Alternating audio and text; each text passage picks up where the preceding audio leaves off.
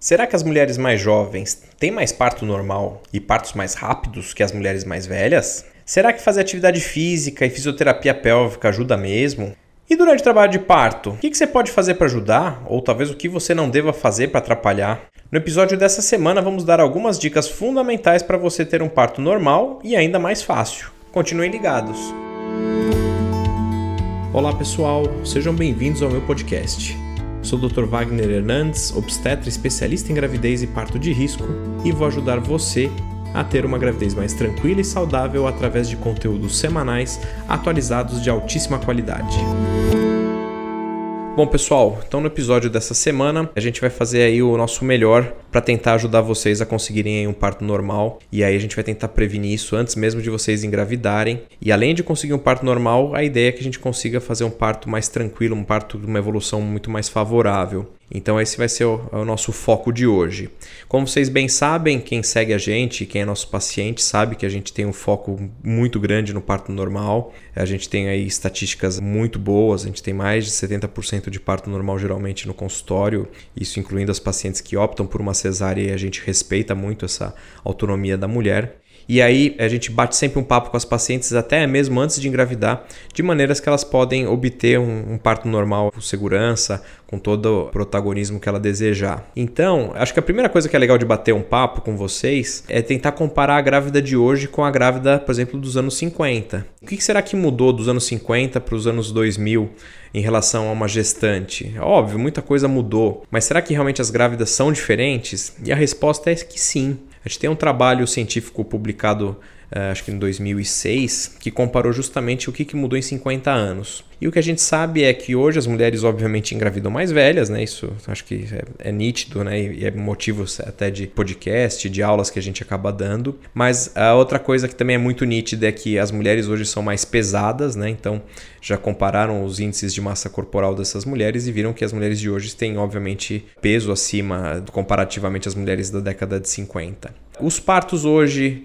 são feitos mais com anestesia, algo que na época não era muito disponível. Então, nesse trabalho mostrou que mais ou menos metade das mulheres nos Estados Unidos tiveram anestesia, enquanto que apenas 4% das mulheres tiveram anestesia na década de 50. Uh, eh, consequentemente, também as mulheres, obviamente, hoje têm mais cesáreas do que tinham antigamente, até pela questão de disponibilidade, a oferta do, do procedimento era diferente. E o mais curioso é que também os trabalhos de partos também são mais longos. Então, em média, os partos hoje da mulher moderna dura mais ou menos duas horas e meia a mais do que os partos das mulheres na década de 50. Óbvio que todos esses fatores pesam, eh, sem dúvida alguma, a ter anestesia acaba sendo um dos fatores predominantes, mas sem dúvida alguma também todos os outros acabam influenciando. Então, justamente, a gente vai tentar agir em todos esses pontos para que a gente consiga melhorar a taxa de sucesso de um parto normal para você que deseja e também ter um parto normal mais tranquilo. E aí, pensando numa prevenção primária que a gente chama, e pensando então na prevenção antes da mulher mesmo engravidar, uma coisa que a gente já falou em outros podcasts, mas a gente sempre bate nessa tecla, é de que quanto a mulher engravidar mais cedo, consequentemente ela tem um desfecho melhor. Então, só para vocês terem uma ideia, uh, mulheres que têm idade de 35 anos ou mais têm o risco de quase duas vezes mais de cesárea por uma evolução de parto moroso do que uma mulher abaixo dessa idade. E quando a gente fala de mulheres acima dos 40 anos, esse risco é, é quase cinco vezes maior. Então, demonstrando aí que realmente a idade acaba sendo um fator que acaba trazendo aí uma incidência maior de cesárea, de partos um pouco mais longos. Um outro trabalho muito interessante mostrou que a cada 5 anos a mais na idade da grávida, aumenta mais ou menos meia hora no parto. Então, isso dá para imaginar como isso pode transformar o parto realmente numa, numa coisa muito mais lenta. E isso parece ter uma relação com a contratilidade do útero. Como todos os músculos do nosso corpo, com a idade a gente vai ficando menos forte, digamos assim. E o útero também não é diferente. Então o útero acaba sendo um útero um pouco mais, talvez, preguiçoso, aí podemos dizer dessa maneira. E por isso que em mulheres com idade mais avançada existe uma chance maior de cesárea e de trabalhos de parto também mais longos.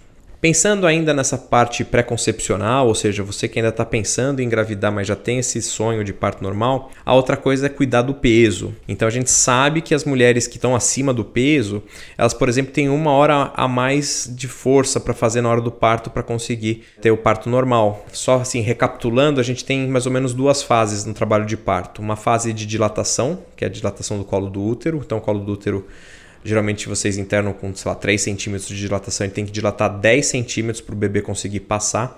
Depois que dilatar tudo, é a hora que a mulher vai fazer a força. Então, a gente imagina que a mulher também que esteja acima do peso, ela talvez não tenha o mesmo preparo físico de uma mulher que esteja com peso adequado e talvez por isso, por exemplo, o parto seja um pouco mais lento. Então, por isso talvez demore uma hora a mais nas mulheres que têm o IMC acima de 30. E a outra coisa, obviamente, também que o peso da mulher está diretamente relacionado à diabetes gestacional e também ao peso do bebê. Então, obviamente, é muito mais fácil empurrar um bebê menor do que empurrar um bebê de 4,5 kg, 5 kg.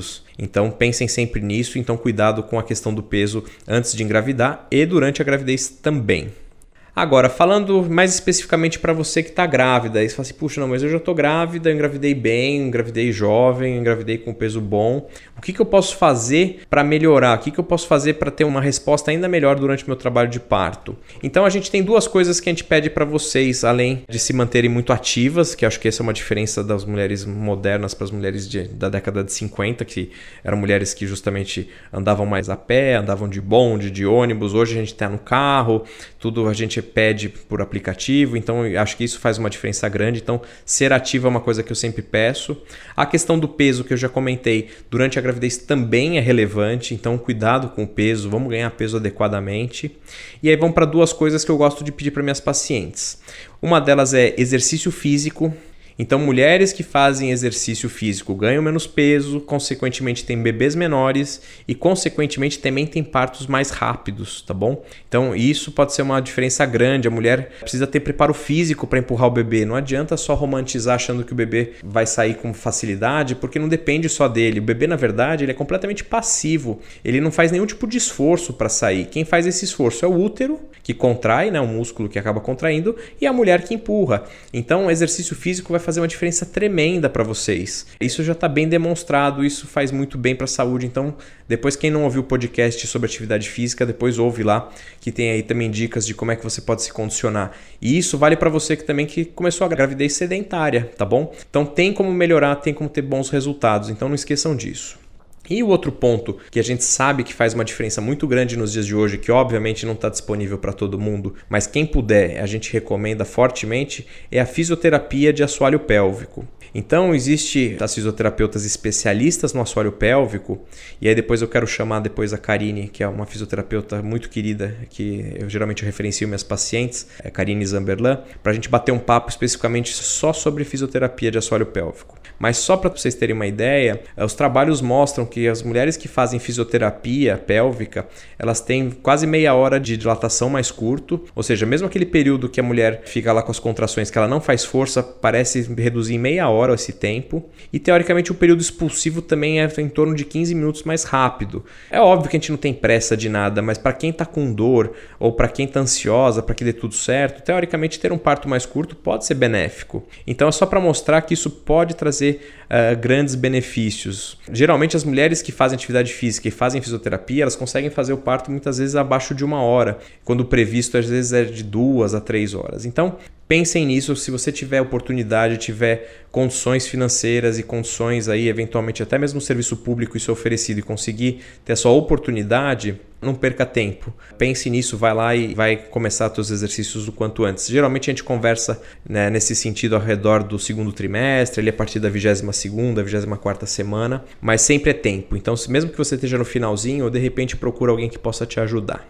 E agora, para terminar a questão de estratégias aí para melhorar essa taxa de parto normal, esse sucesso no parto normal e de um parto normal mais tranquilo, a gente vai falar de prevenção aí já no trabalho de parto. Né? O que, que você pode fazer durante o trabalho de parto para ter um parto de sucesso e um trabalho de parto mais curto? Uma coisa que, que às vezes a gente escuta é o posicionamento da mulher, né? Se ela poderia ficar em alguma posição, se realmente é melhor que a mulher fique de pé durante todo o trabalho de parto, uma posição mais verticalizada, se isso poderia ajudar. Aparentemente isso não é muito claro, não, não dá para ter certeza que isso funciona, mas se a gente imaginar que a gravidade possa nos ajudar, pode ser interessante. E aí tem alguns trabalhos, teve um trabalho que mostrou que as mulheres que ficam na posição vertical, elas têm um período de dilatação até quase de uma hora e meia mais curto. Então é uma coisa a se pensar. Geralmente as mulheres que a bolsa já rompeu também têm trabalhos de partos mais curtos.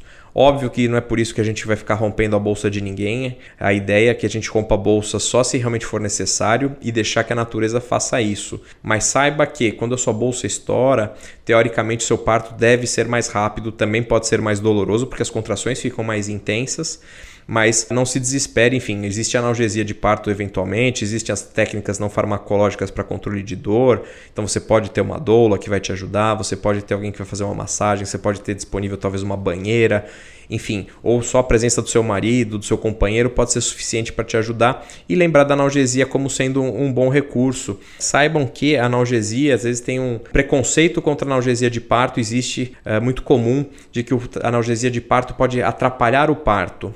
Depois eu vou fazer aí um podcast específico sobre analgesia de parto, mas digo para vocês já que todos os trabalhos científicos mostram que a analgesia de parto eh, não aumenta a taxa de cesárea, tá bom? Então isso tem que ficar muito claro. Pode ser um pouco mais lento? Pode. Pode precisar de algum tipo de intervenção? Até pode, mas não é a rotina. Se você tomou essa anestesia em franco trabalho de parto, teoricamente tudo segue igual, só que a vantagem é que você não vai ter a dor. Inclusive você pode manter a movimentação, você pode ficar de pé, justamente com coisas que podem contribuir para ter um parto ainda mais tranquilo. Eu acho que o que eu queria dizer para vocês era mais ou menos isso hoje. Então, o recado é: se você não engravidou, procure engravidar numa idade mais jovem, procure engravidar num peso mais adequado. Se você já está grávida, quer ter um parto normal, sonha com isso, lembra que é uma coisa muito física. Então é isso, se manter muito ativa durante a gestação, obviamente para mulheres que podem, mulheres que não têm nenhuma contraindicação a serem ativas, fazer atividade física, ganhar pouco peso, eventualmente fazer uma fisioterapia de assoalho pélvico e lembre-se na hora que você está durante o trabalho de parto de também de ter essa liberdade justamente de ficar na posição que você julgar mais confortável. As posições verticalizadas parecem ser melhores, né? Obviamente para a gravidade ajudar. Lembre da analgesia de parto como um aliado e não como um vilão, como às vezes a gente, a gente pensa, que teoricamente deve dar tudo certo.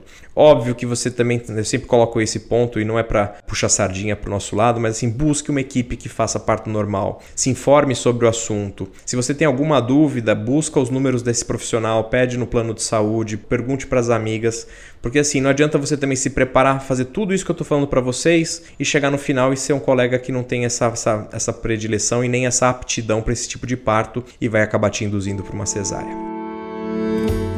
Bom, pessoal, então era isso. Qualquer coisa que vocês tenham aí de dúvidas, sugestões, perguntas, pode mandar pelo Instagram, pelo arroba Dr. Wagner Hernandes. E semana que vem estamos juntos de novo. Tá bom, pessoal? Um grande abraço. Tchau, tchau.